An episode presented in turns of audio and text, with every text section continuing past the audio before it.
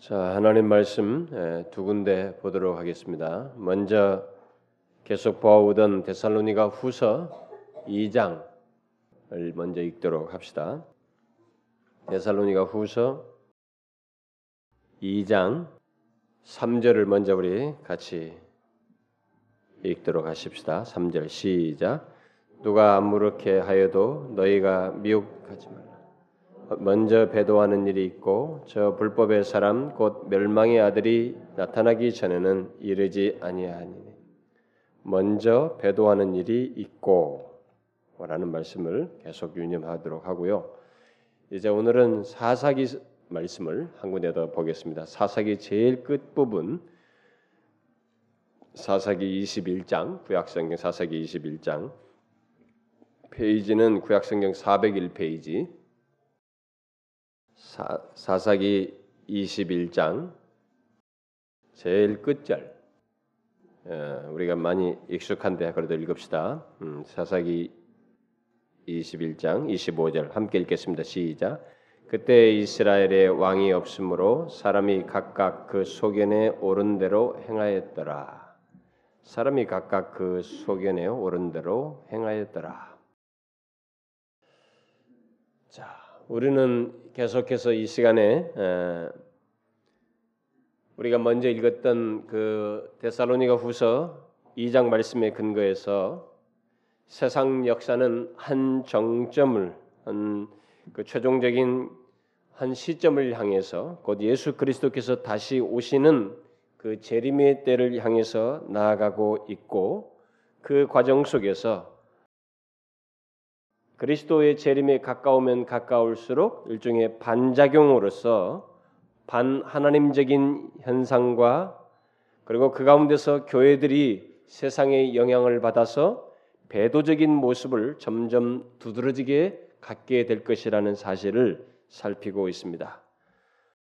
바로 이 사실을 구체적으로 살피기 위해서 먼저 배도 곧 하나님과 그의 진리를 왜곡시키고 부인하고 배반하도록 부추기는 이 배경이 예, 먼저 어, 알아야 될 것 같아서 그것을 지금 살피고 있습니다.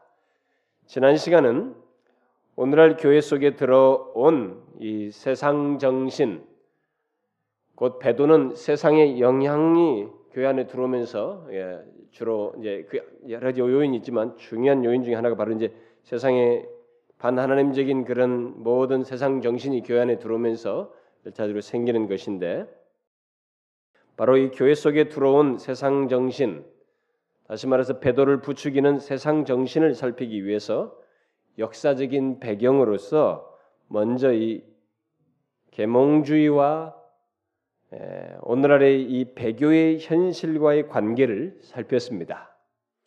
이 설교 시간에 갑자기 제가 이런 계몽주의다. 세상 역사에 있었던 어떤 사상의 조류를 말한 것에 대해서 여러분들이 좀 의아해할 수도 있지만 제가 지난 시간에 분명히 어, 양해를 구했습니다.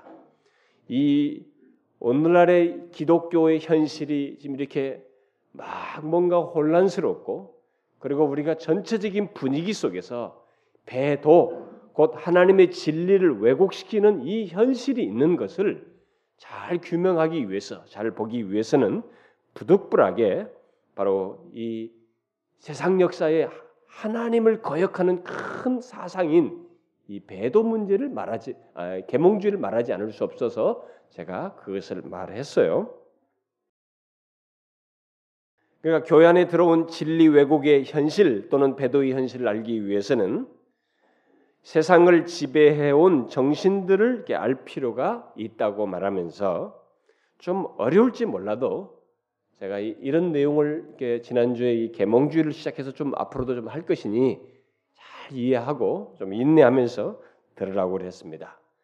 아마 어느 교회에서 누가 뭐 이런 교회 설교 시, 아, 말씀 시간에 이런 얘기를 하면은 좀 난감해 할 겁니다. 오늘날은 우리들이 너무 편안하고 쉬운 얘기, 예수 믿어서 기분 좋은 감정을 타치하는 그런 설교에 익숙해 있고 그게 대세이기 때문에 뭐 이런 얘기 꺼내는 것 자체가 벌써 거북스러울 수도 있으나 이것은 아주 아주 중요해요.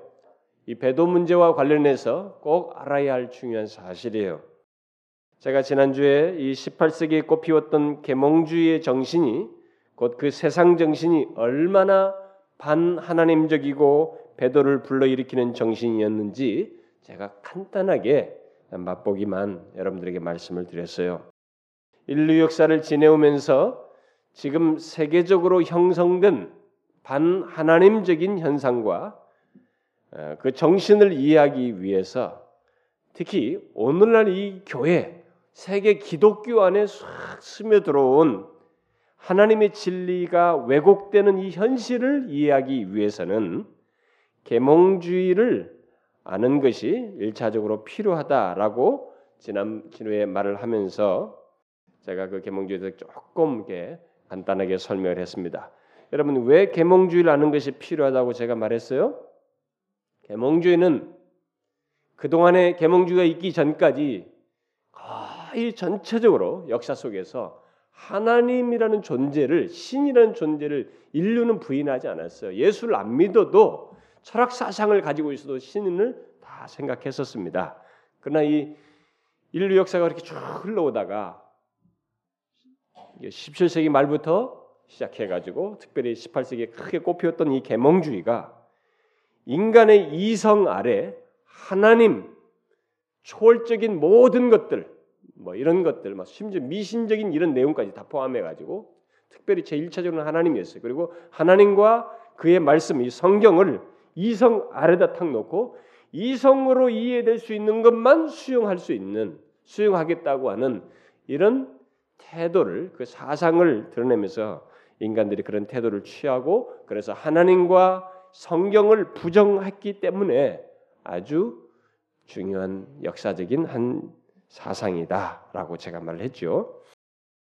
그래서 인간에 의해서 만들어진 더 나은 세상을 그러니까 하나님과 이 초월적인 걸 다 빼고 가장 최상은 인간이에요. 그래서 이제 인간에 의해서 만들어질 더 나은 세상을 꿈꾸면서 인간의 이성이 이루게 될 어떤 진보된 세상을 이렇게 낙관적으로 바라보았습니다. 이 계몽주의가 그런 가운데서 하나님을 부정하는 진화론, 이, 이 미생물에서 이 단세포에서부터 어? 아, 머리 해가지고 결국 진화해서 인간이 되었다고 하는 이런 진화론을 위시해서 우주 만물의 궁극적인 실제는 뭐 어떤 인격적인 이런 신 존재가 아니고 물질이다라고 하는 이 마르크스주의 이런 유물론 사상이 나오고 또 인간에 대한 왜곡된 주장을 하면서 하나님과 어, 말씀을 그의 말씀을 부정하는 프로이드의 이런 심리학 같은 것이 어, 인간 이해와 심리학이 나오게 됐죠. 이렇게 해서 계몽주의는 오늘날의 배도 환경을 이 세상이 지금 오늘날 이 기독교라든가 주변에 이 배도적인 환경을 조성하는 큰 포문을 역사 속에 인류 역사 속에 열었다. 그래서 아주 중요한 전환적인 하는 시점이다. 제가 말을 했습니다. 그러나 우리들이 오늘날 이 세상에 만연된 반하나님적인 현상과 정신, 특히 하나님의 진리를 왜곡하고 있는 교회 현실, 지금 이 교회 안에 하나님의 진리가 지금 많이 왜곡되고 있는데 이런 왜곡되는 현실을 우리가 잘 이해하기 위해서는 계몽주의를 말하는 것에서 멈추면 안 되고 계몽주의와 계몽주의를 탁 넘어서서 지금 오늘날의 이 시대를 탁 지배하고 있는 계몽주의 이후에 태동된 진보된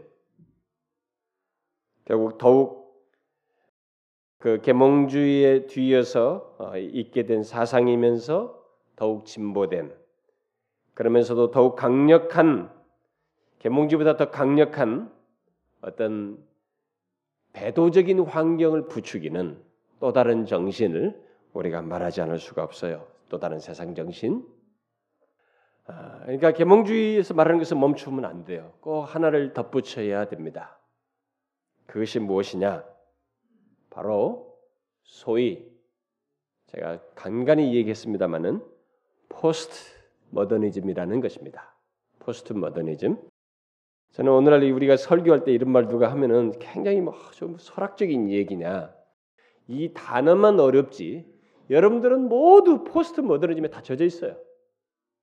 여러분들이 바라보는 TV, 연속극, 드라마, 주변의 문화, 건축, 예술 모든 것이 다 이 시대를 지배하고 있는 포스트 모더니즘이라고 하는 이름 안에 어떤 내용을 담고 있기 때문에 그러면서 그것이 바로 계몽주의의 뒤를 이어서 더 반하나님적이고 반진리적인 내용을 담고 있기 때문에 이것을 오늘 아까 읽었던 그 데살로니가 후서 2장 3절 먼저 배도하는 일이 있을 것이라는 이 말씀의 배경을 이야기해서는 부득불하게 알 필요가 있습니다. 저는 지난 그 지난주 말씀 그 전과 똑같이 이번 주에도 이 말씀을 준비하면서 굉장히 갈등을 했어요. 이런 얘기를 하는 것이 과연 하나님의 말씀을 증거하고 설명하는 것인가? 어? 이런 것을 하나님 말씀을 전하면서 할 필요가 있는가? 막 이런 질문을 하면서 고민을 했어요. 빼고 넘어가고 싶고도 그랬습니다. 그러나 결론적으로 본문을 설명하기 위해서 대선의가후서 2장 3절에 먼저 배도하는 일이 있다는 것을 설명하기 위해서 또 오늘날의 이 배도적인 현실을 살, 살피기 위해서는 또 여러분들로 하여금 이 세대를 분별하도록 하기 위해서는 이것을 꼭 말해야 된다는 결론에 이르렀습니다. 포스트 모더니즘은 오늘날의 진리 왜곡 현실, 곧 배도를 부추기는 교회 안에 들어온 세상 정신을 말하기 위해서는 피할 수 없는 내용이에요. 그리고 이미 우리 모두가 그 영향을 받고 있기 때문에 말하지 않으면 안 되는 내용이기도 합니다. 그러므로 교회 안에 들어와서 진리를 왜곡시키는 여러 가지 세상 정신들을 구체적으로 이제 뭐 제가 다음 시간 정도부터는 하겠습니다만은 그런 것을 말하기에 앞서서 계몽주의에 이어서 이 포스트 모더니즘이라는 것을 우리가 배경적으로 꼭 알아야 합니다.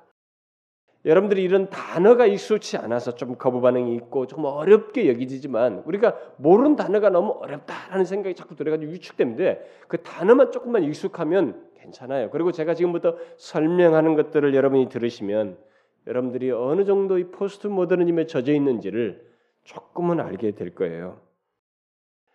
그 특별히 그동안에 우리 교회에서 저를 통해서 이렇게 말씀의 양육을 받고 제가 전했던 이, 설, 이 말씀들에 익숙해 있는 사람들은 제가 전하는 이런 내용이 뭐 오늘 이런 말씀이 그렇게 어렵지 않을 거예요. 그러나 뭐, 뭐 2, 30분 설교 항상 2, 30분짜리 설교 듣고 뭐 재밌는 예화를 듣고 얘기거리 듣고 감성 타치나는 설교를 들었던 사람은 아마 저의 설교가 오늘 같은 말씀은 굉장히 힘들 거예요.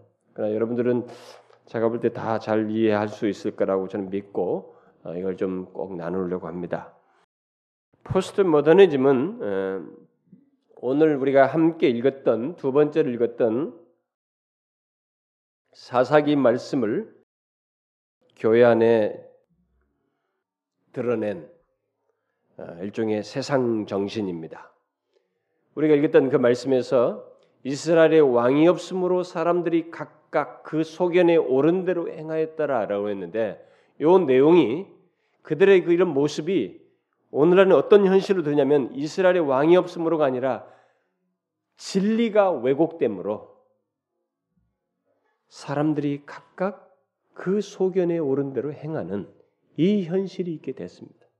그런데 이 진리 왜곡을 누가 무엇이 이렇게 더 조장하고 있는가라고 했을 때 이미 앞에서 포스트 어, 여기 계몽주의 같은 걸 얘기했지만 오늘날 이 시대를 놓고 보면 큰 사상 중에 하나가 앞으로 이제 세부적인 내용들을 거론하겠습니다만은 포스트 모더니즘이라는 이것이 아주 큰 역할을 하고 있어요. 그래서 오늘날 이 시대 많은 사람들이 진짜 이 말씀대로 각각 교회들까지도 예수 믿는 사람들까지도 목사들끼리도 교회들끼리도 각각 속인에 옳은 대로 행하는 이 현실이 오늘에 그대로 벌어지고 있어요. 정말로 재미있는 현실입니다. 그래서 여러분들이 제 말을 잘 이해하셔야 됩니다. 이것을 잘 이해하고 분별을 하셔야 해요. 그러면 먼저 포스트 모더니즘이라고 하는 것이 무엇인지부터 제가 간단하게 하여튼 최대한 쉽게 설명을 하도록 하겠습니다. 포스트 모더니즘이라는 것은 계몽주의 이후에 어느 시점에서 일반적으로는 1800년 한 말쯤이라고 말을 합니다. 뭐 7, 80년대라고 말하는데 19세기 말부터 사람들이 계몽주의 정신에 대한 반발로서 회의가 일어나고 계몽주의 정신에 대한 회의가 일어나고 그래서 반발로서 어떤 문화를 만들어내기 시작해 가지고 1960년대 주로 문화 전반에 드러나기 시작한 세상 정신이에요. 어떤 사람은 1970년대에 두드러지게 드러났다. 어떤 사람은 1980년 일반적으로 이 베를린 장벽이 무너진 그 시점을 더 많이 사람들이 말을 해요. 그렇게 해서 이 포스트 모더니즘의 보편 이 보편 정신 포스트 모더니즘이 이 세상의 보편 정신으로 이렇게 자리 잡게 됩니다. 그래서 이 포스트 모더니즘 모더니즘이라는 말이 예, 영어 말이 시사하듯이 포스트는 이후잖아요. 그러니까 모더니즘 이후에 모더니즘이 뭐냐? 이것은 우리나라 말로 번역하면 근대주의, 현대주의 이렇게 말을 하기도 하는데 근대주의, 현대주의는 계몽주의와 함께 시작한 것이에요. 결국 세상이 점점 더 근대화되고 현대화되는 것은 그런 그런 모든 추구가 가지고 있는 사상 체계이기 때문에 결국 계몽주의라는 것은 근대주의와 같은 말로 생각해도 됩니다. 그러니까 결국 이 포스트 모더니즘은 계몽주의 이후다, 뭐 근대주의 이후다 이렇게 말해도 큰 차이가 없어요. 그러면 그래서 이 포스트 모더니즘 하니까 그러면 아 모더니즘을 벗어났나 이후니까 그래서 모더니즘과 계몽주의와 상관이 없나 이렇게 생각할지 모르는데 그렇지는 않습니다. 한편으로 이 포스트 모더니즘은 계몽주의 정신에 대한 환멸로서 또는 반발로서 생겨났다는 것을 먼저 알 필요가 있어요. 그런 면에서는 차이가 있어요. 이 모더니즘과 포스트 모더니즘 사이는 계몽주의와 포스트 모더니즘 사이는 그런 면에서 차이가 있습니다. 그러나 다른 한편으로는 여전히 계몽주의 정신의 일부를 계승하고 있어요. 이 포스트 모더니즘이.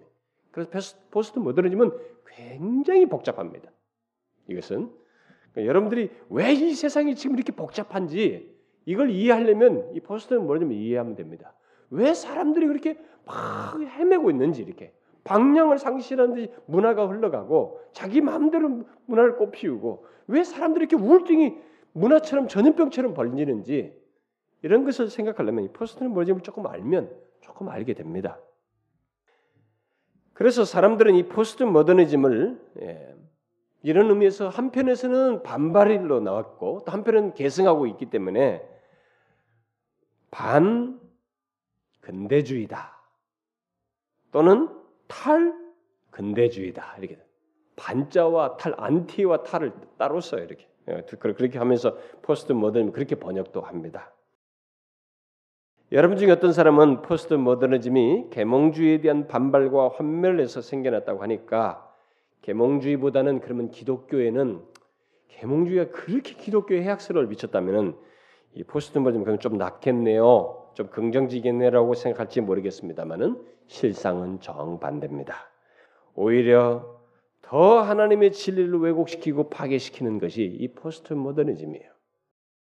제가 포스트 모더니즘을 이 시간에 음, 오늘날 교회 안의 진리 왜곡, 곧 배도 환경의 조성 환경을 조성하는 이 배경으로 말하는 것은 바로 이런 이유 때문에 그렇습니다. 더 해악스럽기 때문에 포스트 모더니즘은 계몽주의 또는 모더니즘이 하나님의 진리를 공격한 것보다 더 치밀하고 더 교묘해요.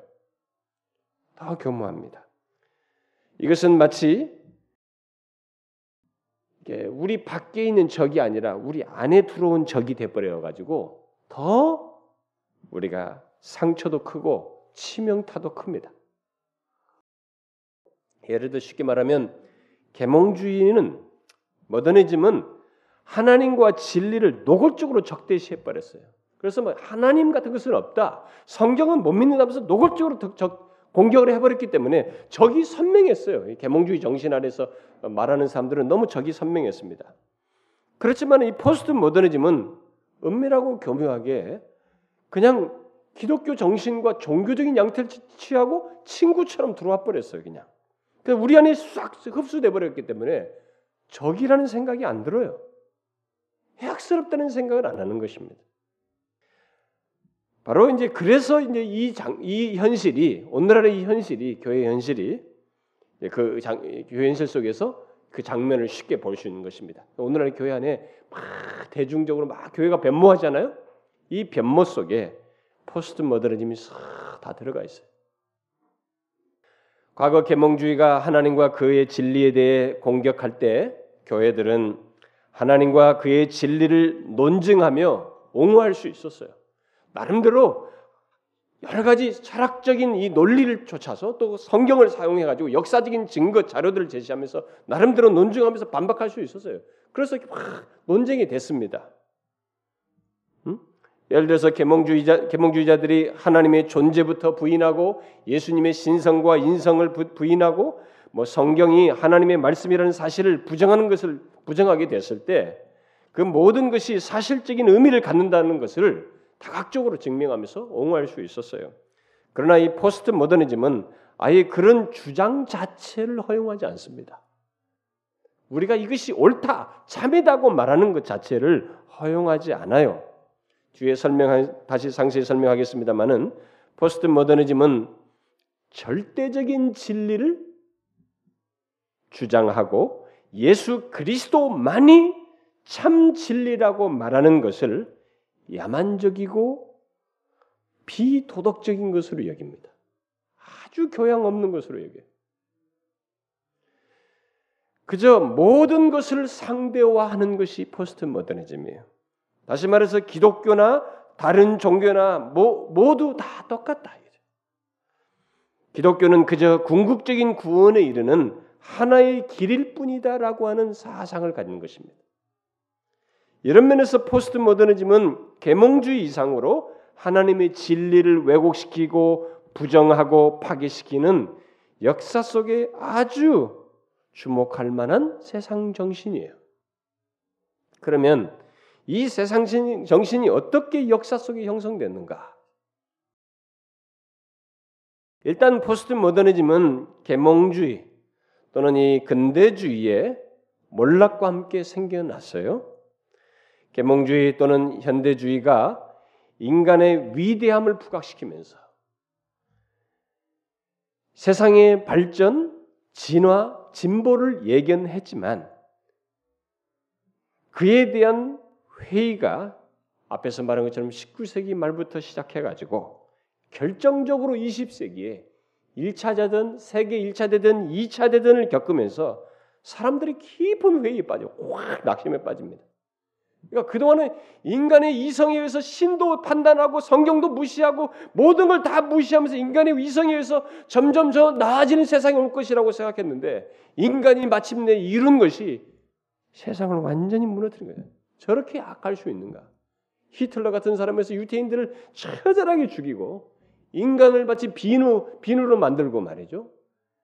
이 극악한 장면을 보면서 인간들이 이, 그, 이 사람들이 깊은 회의에 빠져버립니다. 계몽주의의 그 사상의 흐름에 대해서 깊은 회의에 빠져요. 그래서 계몽주의 내 던져버립니다. 일종의 계몽주의 정신을 내 던져버려요. 그렇게 믿었던 인간의 이성과 과학의 발달이 가져다 준 결론은 파괴와 잔인함과 인간의 악함이라는 것을 보게 되었어요. 인간은 선하고 인간의 이성은 신을 판단할 만큼 탁월하고 자연과 세상은 점점 진화되어 발전할 것이라는 계몽주의 정신과 달리 1차, 2차 대전을 통해서 인간의 잔인함과 악함을 적나라하게 본 인간들은 깊은 회의에 빠지면서 정성적으로 정신적으로 헤매기 시작합니다. 허무주의도 나오고 막 이때 복잡한 정신들이 막 나와요 사람들에게. 여러분들이 알다시피 인간이 내놓은 파시즘이라든가 이런 그 우리가 나치즘이라든가 우리가 흔히 말하는 것 이런 것들이 얼마나 끔찍했어요. 또 뒤이어서 마르크스주의를 수용해서 만든 이 사회주의, 공산주의가 이게 생겨났는데 여러분들이 다 이런 것이 뭐였습니까? 어떤 식으로든 사회 체제를 흔들고 파괴했어요. 이렇게 해서 계몽주의 정신은 산산이 부서지게 됩니다. 종합하게 되면 포스트 모더니즘은 1, 2차 대전을 겪고 난 뒤에 1960년대부터 두드러지기 시작해가지고 1980년대 이후로 건축, 예술, 문화, 역사, 종교 등에서 일종의 인기 있는 유행들로 예, 나타난 것, 예, 그것을 지칭해서 말한 것입니다. 자, 그러면 포스트 모더니즘의 이 핵심이 뭔가 이게 우리가 우리에게 준 해악을 살피기 위해서는 이걸 먼저 또 하나 알 필요가 있습니다. 포스트 모더니즘의 핵심은 무엇일까?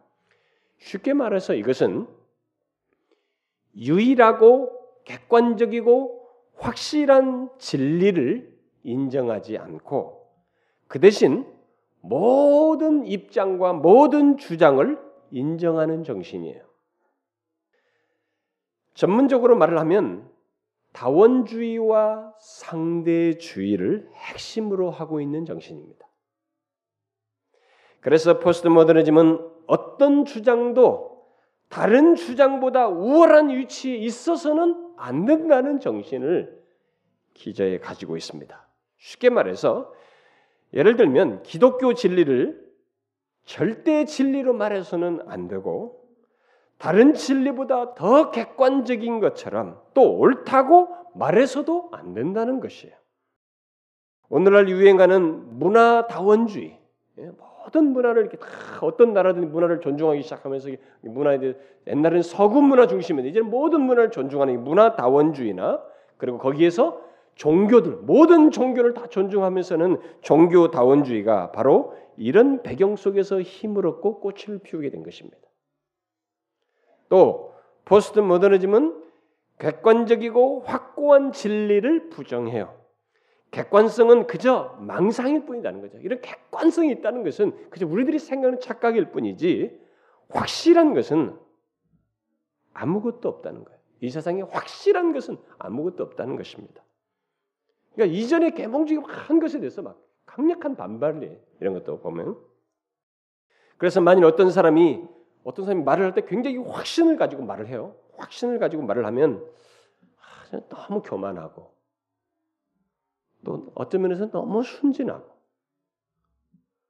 참 좀 이렇게 바보스러운 교양이 없는 그런 것으로 취급하는 것입니다. 여러분 이게 오늘의 분위기잖아요, 여러분. 오늘의 그런 분위기예요.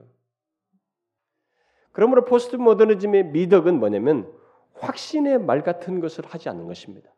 어디서는 말할 때 확신 있게 막 혼자 말하는지 말아야 돼. 이게 미덕이에요. 내 생각을 다른 사람들에게 강요해서도 안 됩니다.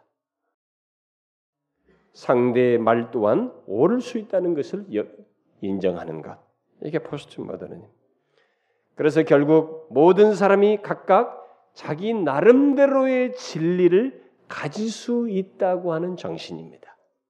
모두가 각각 자기 나름대로의 진리를 가질 수 있다는 것이 이러다 보니까 어떻게 돼요? 포스트 모더니즘의 또 다른 특징이 뭡니까? 주관주의예요. 철저하게 자기 주관주의입니다. 또 포스트 모더니즘은 감히 악하다 이런 말을 하지 않습니다. 그런 걸 기피해요. 그런 말은 아주 독선적이고 무례하고 교만한 것이고 그래서 아주 극단적인 무슨 막 그런 것이 아니라는 이런 말을 기피합니다. 결국 악을 상대적으로 생각하게 되는 것입니다. 그렇게 포스트 모더니즘은 절대 진리 같은 것을 용인하지 않고 자명한 이치 같은 것도 의문시합니다. 그 대신 모함과 불확실성을 장려하고 그것을 미덕으로 여겨요. 이렇게 포스트 모더니즘이 진리를 상대적인 것으로 여기고 진리를 주관적인 생각에 따라서 개인적으로 결정할 수 있는 것으로 여기다 보니 뭐가 문제가 되겠어요? 도덕성이 무너지는 것입니다. 응? 도덕성이 무너지는 거예요. 어떻게 도덕적으로 어떻게 선해야 되는 이런 기준이 없어져요. 도덕도 다 개별성 가진 것이에요. 그래서 인간의 삶에서 도덕성 같은 것은 그렇게 중요치가 않습니다. 또 죄책감 같은 것도 가질 필요가 없어요. 그래서 책임감도 별로 중요하지 않습니다.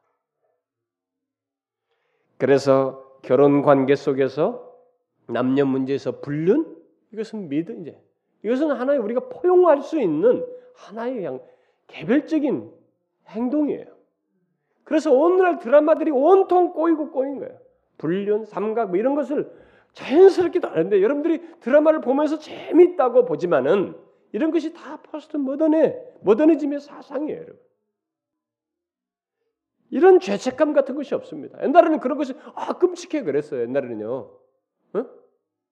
이제는 끔찍하다고 생각 안 하는 거예요. 죄책감도 책임감도 갖지 않는 모습을 이 포스트 모더니즘이 정신으로 가지고 있어요. 또 포스트 모더니즘은 신비적인 것을 추구하는 특징을 갖고 있습니다. 기술이 혁신적으로 발달하면서 각박해진 현대인들은 계몽주의 이래로 무시했던 초월적인 것, 어떤 신적인 것에 대한 관심을 갖기 시작했고, 그래서 다시 종교로 복귀하는 경향을 드러내게 됐습니다. 그런데 우리가 여기서 주의할 것은 다시 종교로 복귀했다는 것이 그것은 외면상 분명히 좋은 모습이에요. 그러나 이 포스트 모더니즘 자체가 절대 진리를 인정하지 않고 모든 종교는 다 같다는 다원성과 상대성을 바탕으로 하고 있기 때문에 꼭 좋은 것만은 아니에요. 오히려 더 해로울 수 있는 소재를 가지고 있습니다. 물론 기독교도 이 포스트, 포스트 모더니즘은 이 분위기 때문에 사람들이 다 종교로 다시 돌아오는 바람에 외형적으로 기독교도 커졌어요. 외형적으로 기독교도 숫자적으로 늘어났습니다. 세계적으로. 그런데 주목할 사실은 이 세상의 모든 종교들도 다 늘어났다는 것이에요. 최고의 융성기를 모든 종교들이 맡고 있습니다. 불교, 힌두교, 이슬람교, 동양의 신비 종교들, 심지어 요가, 명상, 누에지 운동들이 도시에까지 들어와가지고 서구의 그 문명이 발달한 그 직장 곳곳 사무실마다 요가, 이 운동 이런 것들이 아예 정신 운동이요, 이 사회 운동이고 우리들의 건강 요법으로 다 돌아버렸어요. 그리고 각종 종교 형태를 띤 수많은 단체들이 생겨나고 이단들도 셀 수 없이 생겨나서 나름대로 사람들을 구성하게 됐어요. 여러분들은 지금 이 시대의 변화를 잘 읽으셔야 된다는 것에서 제가 이 얘기를 해주는 거예요. 계몽주의 시대에는 종교에 대해서 그렇게 반발했는데 이제 포스트 모더니즘 시대에는 종교에 대한 강한 열심을 드러내는 반작용, 진자운동이 일어난 것이에요. 그래서 영적인 강한 욕구를 사람들이 드러내고 있습니다. 그래서 최첨단 과학 시대임에도 불구하고 더 문명화된 이 나라들일수록 더욱더 별점, 카드점, 심령술, 강신술 같은 것, 각종 점치는 것이 인기를 끌고 있어요. 거대한 사업으로 발전하고 있습니다. 여러분들 우리나라도 지금 각 도시가 도 를 가보면 뭐 강남역 근처나 뭐 명동 이런 데 가보면 지금도 젊은이들이 카드 가지고 점쳐요. 서양 점치고 있습니다. 이게 다 포스트 모더니즘이에요, 여러분. 그리고 영화와 소설, 대중문화도 신비스러운 고대 이방 종교 그런 것들을 소재로 한 작품들을 많이 내고 있어요. 마법의 세계 같은 거. 그야말로 일상적이지 않은 신비한 환상 세계를 갈구하는 모습을 드러내고 있는 것을 보게 됩니다. 묻혀 있었던 이 반지의 제왕 같은 것이 영화화되고 소설로 나오면서 굉장히 인기를 끌고 해리포터 같은 이 소설과 영화가 나와서 세계를 휩쓰는 것도 다 이 포스트 모더니즘의 배경 속에서 있는 일입니다. 그러나 그것은 모두 일종의 불확실성을 신앙을 하는 것이고 신비스러운 무엇을 진리로 여기면서 추구하는 포스트 모더니즘의 정신을 드러낸 것이에요. 이런 종교적인 욕구를 가지고 포스트 모더니즘 시대의 사람들은 스스로를 다 나는 종교적인 사람이다. 영적인 사람이라는 생각을 갖습니다. 미국에서 1990년에 조사를 해보니까 약 80% 정도가 자기들은 다 영적인 사람들이라고 말했다는 거예요. 모두가 그 교회를 안 나가도 자기들은 영적인 사람이라고 모두가 생각한다는 것입니다. 그래서 요즘 영성이라는 말이 유행하는 것도 다 이유가 있는 것이에요. 실제로 영성이라는 말은 그러나 우리가 영성이라는 말이 이런 분위기 속에서 많이 유행하고 있지만 기독교에서 특별히 많이 쓰고 있지만은 실제로 이 영성이라는 말은 포스트 모더니즘과 함께 두드러지게 된 용어라는 것을 유념해야 돼요. 이전에도 그 말을 썼지만 왜 이것이 갑자기 더 인기가 끄는지에 대해서 연관성을 유념해야 됩니다. 근데 주의할 것이 있어요. 포스트 모더니즘에서 말하는 영성은 객관적인 존재, 성경이 말하는 하나님, 이런 하나님과 관련이 있는 것이 아니고 이 영성은 주로 우리의 내면과 관련되어 있어요. 잘 들으셔야 됩니다. 오늘날에 유행하는 이 영성이라는 단어는 대체적으로 우리 내면과 관련을 시키고 있어요. 그러면서 신성한 것은 우리 속에 곧 내면에 있으며 우리 내면에서 신성한 것이 생기고 또 내면에서 신성한 것을 접근할 수 있다고 하는 이러한 종교적인 분위기가 만들어졌어요. 그래서 우리나라에 레노바레 운동 같은 거 신비주의 운동이 왜 인기를 갑자기 끄느냐? 이 기독교 오문화뿐만 아니라 미국에서나 먼저 다 이유가 있습니다. 이 포스트 모더니즘에 의해서 불붙여진 것이죠. 이리 해서 포스트 모더니즘에서 중요한 것은 내면이에요. 자아입니다. 자. 그래서 포스트 모더니즘 시대는 내면 지향적이 되었습니다.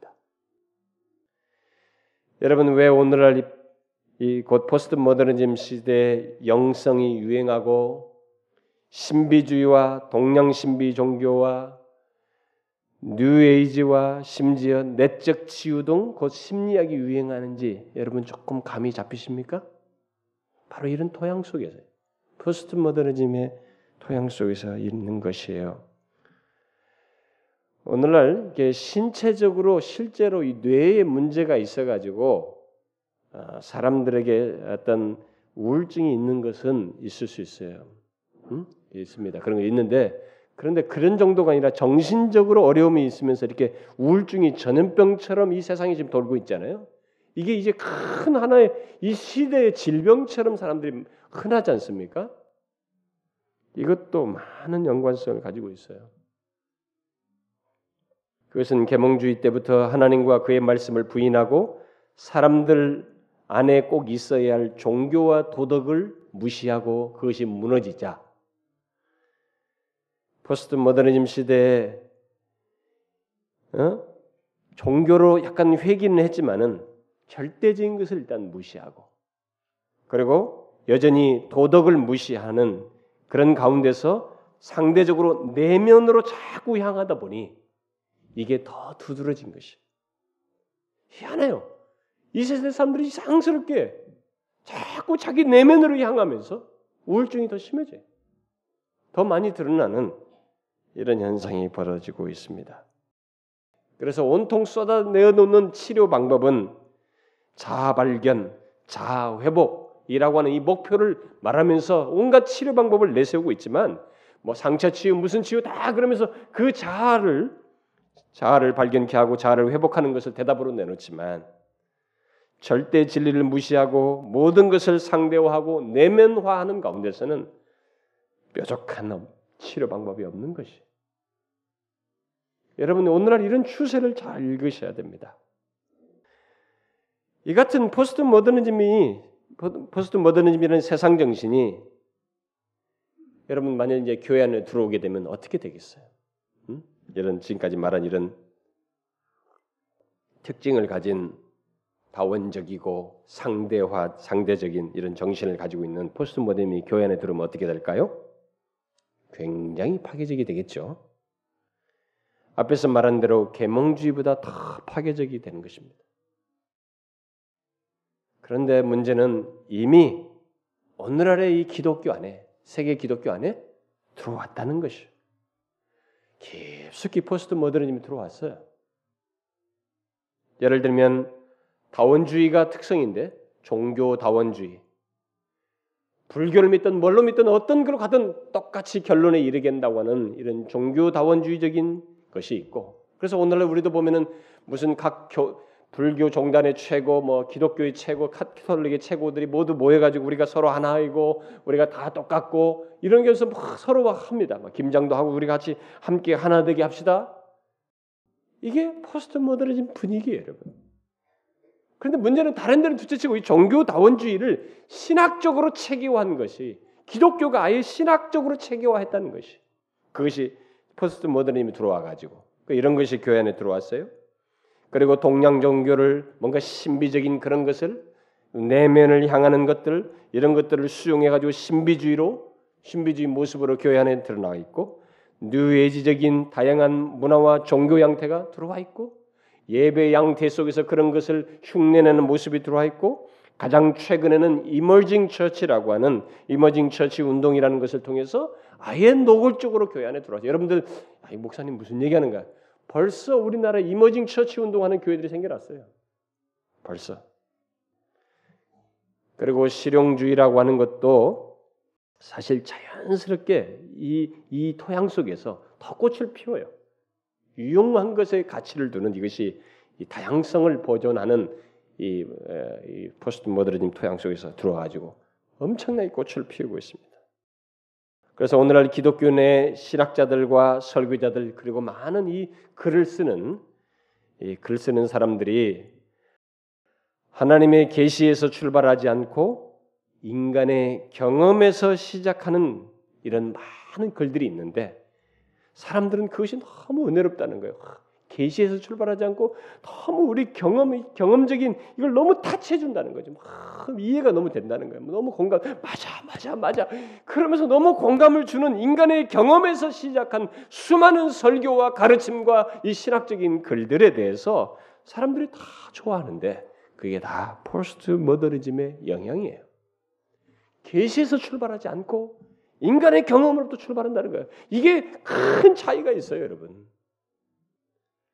이렇게 해서 교회 안에 있는 사람들 개개인에게 포스트 모더니즘의 정신이 쫙 들어왔습니다. 그래서 여러분들이 만나는 많은 오늘 예수 믿는 사람들을 만나 보면 그들이 뭐라고 말을 하던 그들 속에는 약간의 다 들어가 있는 것을 발견할 수 있을 거예요. 최소한의 것만이라도 제가 질문해 볼까요? 여러분들에게도 여러분도 한번 체크해 보실렵니까? 혹시 하나님의 진리를 강하게 말하거나 절대 진리를 운운하면 만일 이것이 하나님의 절대적인 진리요 이것은 꼭 믿어야 된다는 이런 사실을 말하게 되면 혹시 여러분이 속에서 약간 거북스럽고 그렇게 말하는 사람이 교만스러워 보입니까? 그게 포스트 모더니즘의 정신이에요. 또 예수 그리스도만이 유일한 구원주라고 말을 하고 그 외에는 다른 길이 없다는 것을 말하면 뭔가 독선적이고 불편하게 느껴지나요? 그게 포스트 모더니즘의 정신이에요. 또 누가 성경 공부를 하던 우리들이 서로 나눌 때 나름대로 확신에 찬 말을 하게 되면 아, 좀 너무 순진하고 독선적이고 말이지 교만해 보이고 그 사람이 좀 밉습니까? 여러분은 벌써 포스트 모더니즘에 젖어 있는 것입니다. 또 죄책감 같은 것을 느낄 필요가 없고 필요가 없다고 여기고 자신의 죄에 대해서 하나님 앞에 깊이 회개하는 것을 그런 필요를 못 느끼십니까? 그게 포스트 모더니즘의 정신이에요. 또 남들에게 예수 믿으라고 전도하는 것은 그 사람의 생각을 무시하는 것이고 그가 나름대로 가지고 있을 어떤 신앙을 존중하지 않는 것이라고 여겨서 누구에게 예수 믿으라고 말하는 것이 주저스럽습니까? 그게 포스트 모더니즘의 정신이에요. 또 하나님의 말씀을 여러분들이 들을 때 그럴 수도 있지. 뭐. 이것은 목사가 저 목사가 그렇게 생각하는 것이지 뭐. 이렇게 상대화 시키고 있습니까? 여러분은 포스트 모더니즘에 깊이 빠져 있습니다. 또 하나님을 믿는 것은 그저 신비스러운 무엇일 뿐 하나님을 구체적으로 알고 그분이 나의 삶 속에 개입하셔서 인격적으로 일하시고 하나님의 말씀을 따라서 우리 가운데 역사하신다는 것을 구체적으로 믿는 것에 대해서는 별로 관심이 없고 그저 신비스러운 무엇으로 생각하면서 신앙생활 하십니까? 여러분은 포스트 모더니즘에 젖어 있는 것입니다. 하나님의 말씀을 따라서 사는 것은 뭔가 덜 신비스럽고 영적이지 않다고 생각한다면 그게 그런 것이에요. 여러분들이 지금까지 말한 이런 내용들이라도 있다고 한다면 그런 것이 우리 시대 정신이 포스트 모더니즘이라는 세상 정신에 물들어 있는 것입니다. 아니 그것에 의해서 여러분들은 어느새 진리를 왜곡하고 있으며 그 왜곡된 진리를 따라서 신앙생활하고 있는 거예요. 그러나 그런 것들은 여러분들이 개별적으로 어, 이렇게 받은 포스트 모더니즘의 영향일 뿐이고 이미 교회적으로 우리들의 속에 교회들 안에 이 포스트 모더니즘의 정신이 많이 들어와 있어요. 요즘 가장 최근에 교회 안에 들어와서 부상하고 있는 이 포스트 모더니즘의 노골적인 운동은 이머징 처치예요. 이것은 아예 포스트 모더니즘을 수용해서 신학화하고 그것을 그 정신으로 예배하고 가르치는 현상입니다. emerging church 운동이라는 것은 그리스도인들이 오늘날 이 달라진 세대, 이 포스트 모더니즘 시대의 사람들에게 영향을 미치기 위해서는 그들의 방식으로 접근할 필요가 있다고 말하면서 모든 것을 바꿔야 된다고 하고 그래서 포스트 모더니즘을 전격적으로 수용해서 모든 것을 바꾼 것입니다. 그래서 메시지 전달 방식도 바꾸고 메시지 내용도 바꾸고 다 바꾸는 것이에요. 예를 들어서 이들은 의사소통에서 가장 중요한 것은 누군가 어떤 내용을 전달하고 주고받으려면 가장 중요한 것은 대화인데 설교는 이것은 대화가 아니라는 거예요. 바울이 그렇게 말했고 휘티필드라든가 앞선 수많은 사람들이 이런 식으로 말하는 중에 성령이 역사한 이런 것을 이들은 부정해 버려요. 그래서 목회자를 없애고 이야기해 주는 사람, 나레이터를 둡니다. 목회자 대신 나레이터로 대치해요. 그래서 어떤 특정인에 의해서 주도하지 않고 자유롭게 대화하는 방식으로 설교를 대치해요. 그래서 이들은 주께서 말씀하셨습니다. 이건 하나님의 하신 말씀이야. 이런 말, 이런 권위적인 말을 좋아하지 않습니다. 결국 하나님의 말씀과 그 하나님의 말씀의 권위와 확신에 찬 말이나 예수 그리스도의 주대심이나 예수 그리스도가 유한한, 유일한 구원주요 구원의 길이라는 이런 말을 그들은 싫어해요. 말하기를 어려워합니다. 그래서 결국 하나님의 말씀 메시지를 왜곡시켜요. 바꾸게 됩니다. 또 확실한 하나님의 말씀 대신 불확실한 나눔을 좋아하고 그걸로 대치해요. 여러분 왜 포스트 모더니즘이 계몽주의보다 더 배도적인지 이제 아시겠어요? 오늘날 교회들이 포스트 모더니즘이라는 세상 정신을 대적하기보다 이것을 적극적으로 수용해서 교회 안으로 들여왔기 때문에 더 배도를 부추기는 아주 무서운 시대 정신, 세상 정신이 되어 버렸습니다. 그래서 오늘 본문에서 말하는 그 배도 대사님고서 2장 3절에서 말하는 그 배도를 향한 걸음이 더욱 빨라지게 되었어요.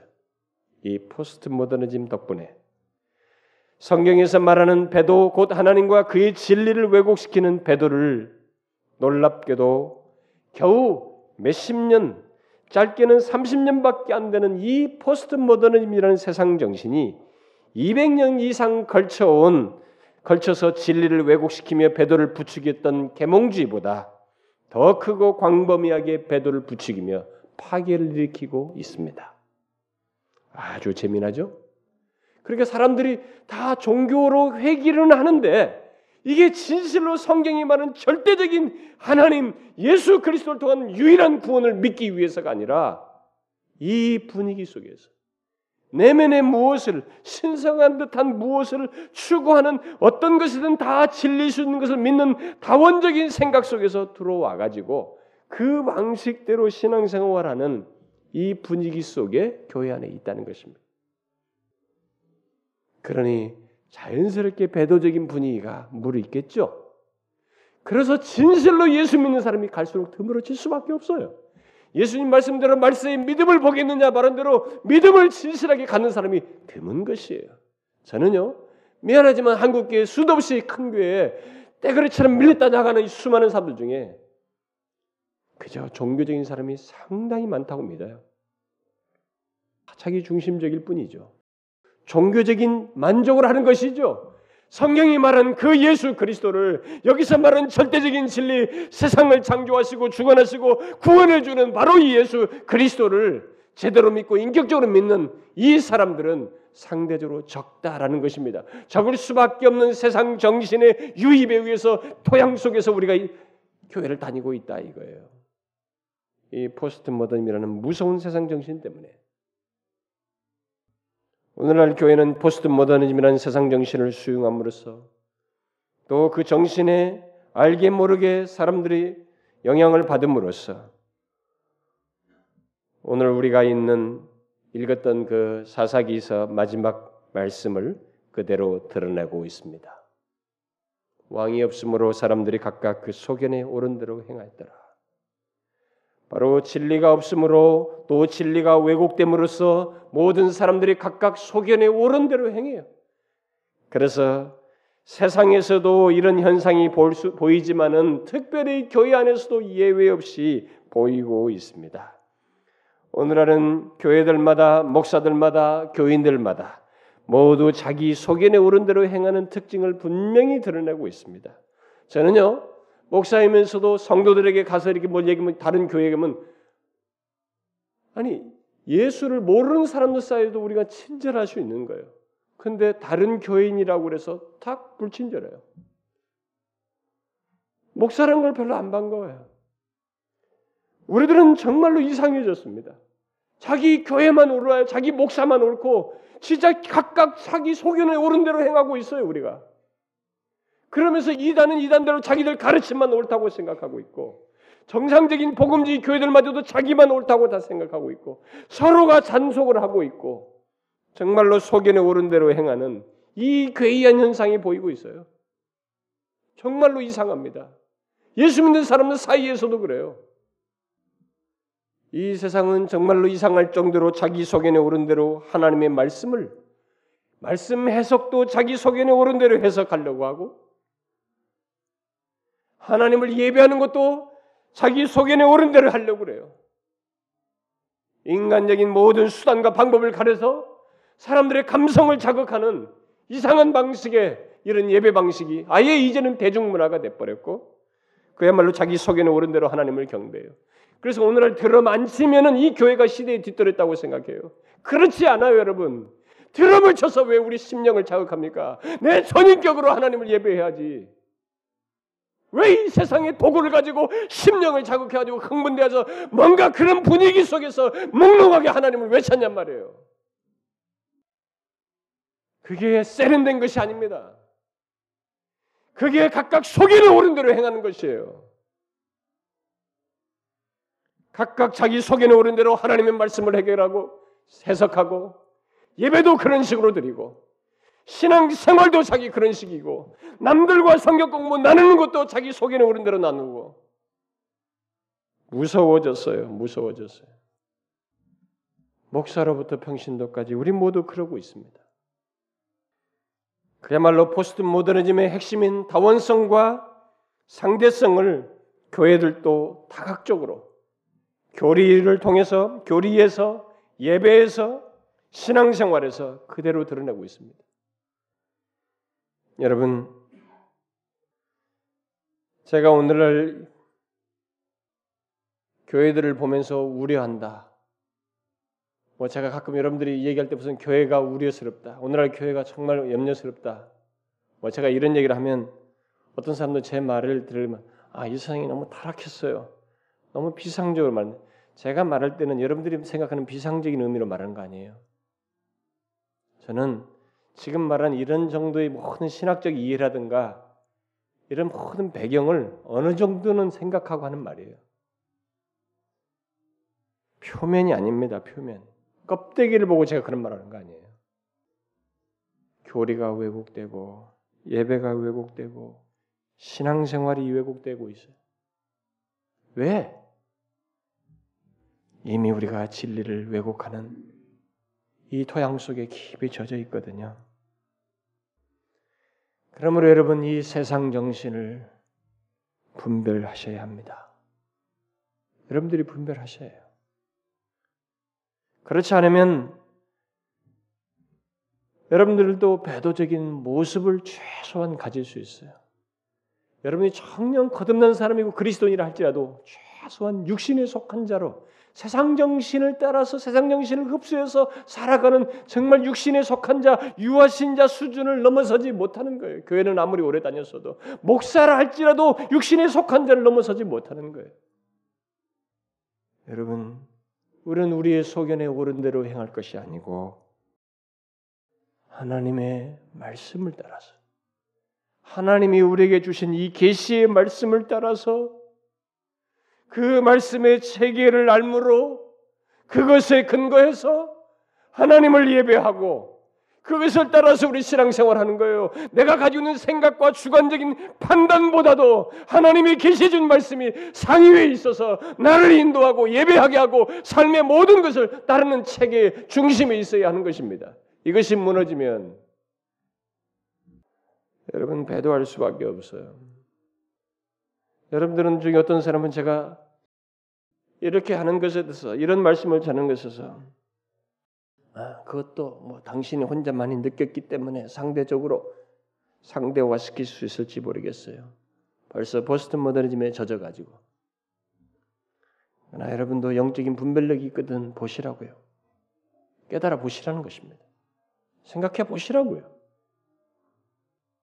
여러분도 모르게 깊이 문화와 모든 것 속에 다 젖어 있어요. 분별해서 하나님의 계시의 말씀이 여러분들의 신앙과 삶의 중심에 분명히 있어야 됩니다. 우리 속에는 옳은 대로 행하는 거 아니에요. 하나님의 말씀을 따라 행하는 것입니다. 여러분 모두 그러길 바래요. 기도합시다. 하나님 아버지, 우리는 이 세상 정신 거기에 그저 영향받으며 살아가는 자들입니다. 그런데 중요한 것은 그것을 잘 분별치 못하게 될 때 그 정신이 우리를 삼킨다는 것입니다. 그래서 어느 때 하나님의 말씀을 듣고 진리를 들으면서도 진리를 그 정신으로 바꾸어서 행하려고 하는 어리석은 진리 왜곡의 장본인들이 된다는 것입니다. 오 주여 우리의 눈을 떠 이 세상 정신을 분별케 하시고 그것에 조종당하는 것이 아니라 오히려 진리로 분별하여 우리가 마땅히 서야 할 자리에 서게 하시며 오히려 하나님의 계시의 말씀으로 나도 살 뿐만 아니라 다른 사람들에게 서도록 권면하고 가르치는 저희들 되게 하옵소서. 예수 그리스도의 이름으로 기도하옵나이다. 아멘.